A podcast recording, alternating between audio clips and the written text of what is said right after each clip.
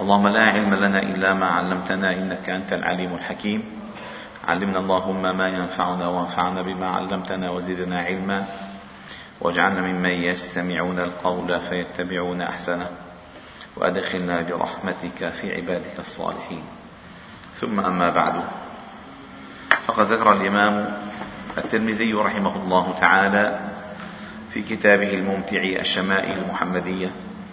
على صاحبها أفضل الصلاة والسلام والتحية ويذكر في عبادة النبي صلى الله عليه وسلم. قال وحدثنا محمد بن بشار. إذا قرأنا الحديث. هنا قال وحدثنا أبو كريب بسنده عن ابن عباس رضي الله تعالى عنهما قال كان النبي صلى الله عليه وسلم يصلي من الليل ثلاث عشرة ركعة. يصلي من الليل ثلاثة ثلاث عشرة ركعة. وحدثنا قتيبة بن سعيد حدثنا أبو عوانة سنده عن عائشة أم المؤمنين رضي الله تعالى عنها أن النبي صلى الله عليه وسلم كان إذا لم يصلي بالليل منعه من ذلك النوم أو غلبته عيناه. ما استطاع. حصل معه ظرف ما استطاع أن يصلي بالليل. صلى من النهار ثنتي عشرة ركعة نفلا في النهار. وتعلمون أيها الأحباب الكرام أن النبي صلى الله عليه وسلم كان قيام الليل في حقه أول الأمر فرض. إن ربك يعلم أنك تقوم أدنى من ثلث الليل نصفه. يا أيها المزمل قم الليل إلا قليلا.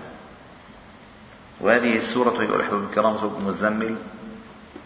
هذه ثالث سورة نزلت من القرآن الكريم. أولها العلق ثم المدثر ثم المزمل ثم نون القلم. فهذه المزمل المتزمل بثيابه يا المزمل متدفئ الذي تكون في فراشك. قم. ويا المدثر المرتجف الخائف البردان. يا المدثر قم. فهذه أمور يعني أسرار. ولكن الأسرار سيد ناصر ما فيك تكشفها بالنظرة الأولى. اي مصلحة؟ يعني بالهندسة في أسرار بالفلافل في أسرار بالكتو في أسرار. بالممارسة بتكشف مفاتيح خطرة كثير مثلا هلأ حنقول لكم هالمسألة. لاحظوا إنه هذه السور الثلاثة التي نزلت أولا. لاحظوا لاحظوا المشترك بينهما. أنتم هلأ بلحظة بلحظة هيك صفاء بتكتشفوا المسألة. منها صعبة. الصعوبة أن نجيب الصفاء. ما الصعوبة تكتشف؟ إذا الصفاء تكتشف. يعني إذا راح الغشاء تكتشف كل شيء. هون الصعوبة. الصعوبة كيف تأتي بالصفاء؟ يعني كيف ترى من رقراق شفاف توضح لك الأمور كلها. هون الصعوبة. ما الصعوبة أنه الكنوز موجودة الكنوز موجودة. ولكن الصعوبة تكون عندك صفاء تشوفها لاحظوا سأذكر أوائل هذه السور وراء بعض. بسم الله الرحمن الرحيم. اقرأ. بسم ربك الذي خلق. بسم الله الرحمن الرحيم. يا أيها المدثر قم فأنذر. السورة الثالثة يا أيها المزمل قم. الليل إلا قليلا. شو المشترك بينهم؟ الأمر. الأمر. اقرأ. قم فأنذر. قم الليل إلا الأمر. وهذه المربوطات الثلاثة أساسية أساسية في التبليغ. لذلك ختمها الله تعالى بنزول سورة نون القلم. أولا عليك أن تقرأ يعني أن تتلقى. يعني بدك تروح تسافر أول شيء بتعمله بتروح لوين؟ حضر بنزين. مظبوط؟ صحيح ولا لا؟ أول شيء بتعمله شو بتعمل؟ حضر بنزين تاني شيء بتعمله؟ تاني شيء شو بتعمل؟ تنطلق.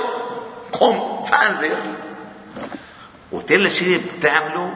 تصون تصون مطيتك التي ستسافر بها وهي نفسك. بدك تحاصر من جوا. أي قم الليل إلا قليلا. إن كلها مترابطة أساسية مترابطة. لذلك النبي صلى الله عليه وسلم كان آه، من العباد. أفلا أكون عبدا شكورا؟ يا رسول تقوم وقد تورمت قدماك وقد غفر الله لك ما تقدم من ذنبك وما تأخر. أفلا أكون عبدا شكورا؟ عندما أتاه الوحي قال لخديجة رضي الله تعالى عنها ولا عهد النوم يا خديجة. قم فأنذر. قم. الليلة إلا اقرأ. فهذه مشتركات ثلاثة. ثم أتت سورة نون. نون هي الوعاء الأساسي للعلم الوعاء نون. والقلم وما يسطرون. فالقلم سيكتب. وما سيكتبه القلم سيكون فيه المقروء والمنذر. يعني الإنذار سيكون بالمكتوب. والمنذر سيكون مكتوبا. فنون والقلم. يعني سبحان الله. بداية القراءة أو بداية الوحي اقرأ مع قيام الإنذار وقيام الليل وتدوين العلم والقلم وما يذكرون تدوين العلم. لكن أمة نحن أمة لا نقرأ.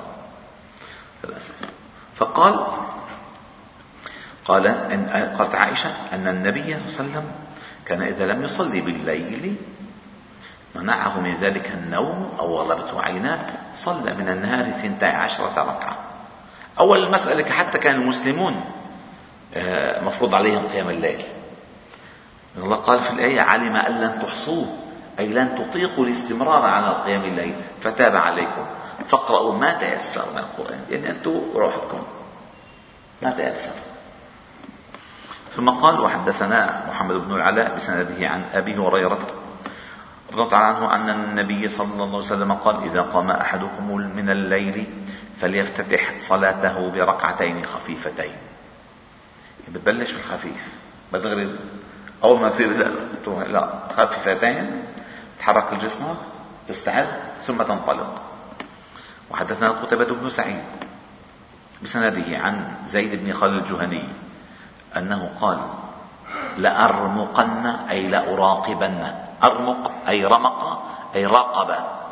لأرمقن أي لأراقبن.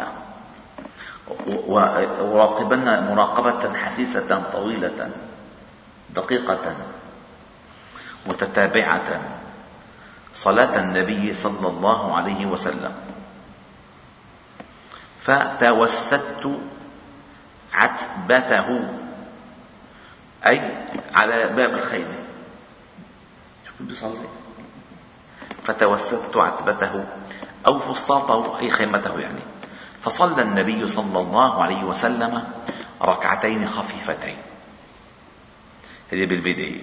ثم صلى ركعتين طويلتين طويلتين طويلتين. ثم صلى ركعتين وهما دون اللتين قبلهما. ثم صلى ركعتين وهما دون اللتين قبلهما ثم صلى ركعتين وهما دون اللتين قبلهما ثم صلى ركعتين وهما دون اللتين قبلهما ثم أوتر بواحدة فذلك ثلاث عشرة ركعة. يعني بداية ركعتين خفيفتين بعد ركعتين طويلتين ثم بعدهم أقل من الطويلتين اللي بعدهم أقل من الأقل من الطويلتين ثم بعدهم أقل أقل من الأقل من الطويلتين ثم بعدهم أقل أقل أقل ثم وحدة 13 سبحان الله. وحدثنا كذلك إسحاق بن موسى بسنده عن أبي سلمه بن عبد الرحمن أنه أخبره أنه سأل عائشة أم المؤمنين رضي الله تعالى عنها كيف كانت صلاة الرسول صلى الله عليه وسلم في رمضان؟ لا رمضان تعرف اجتهاد رمضان غير غير في سواه. قالت ما كان النبي صلى الله عليه وسلم ليزيد في رمضان ولا في غيره على إحدى عشرة ركعة يصلي أربعا هلا بتقول لي كيف 13 ركعة؟ اللي بلش فيهم اثنين أنا مثل التحمية يعني كيف؟ قال يصلي أربعا لا تسأل عن حسنهن وطولهن ثم يصلي أربعا لا تسأل عن حسنهن وطولهن ثم يصلي ثلاثا. وقالت عائشة قلت يا رسول الله أتنام قبل أن توتر؟ فقال يا عائشة إن عيني إن عيني تنامان ولا ينام قلبي. أي مصدر تلقي جائز. والحمد لله رب العالمين. سبحانك وبحمدك نشهد أن لا إله إلا أنت نستغفرك وصلي وسلم على محمد وعلى آله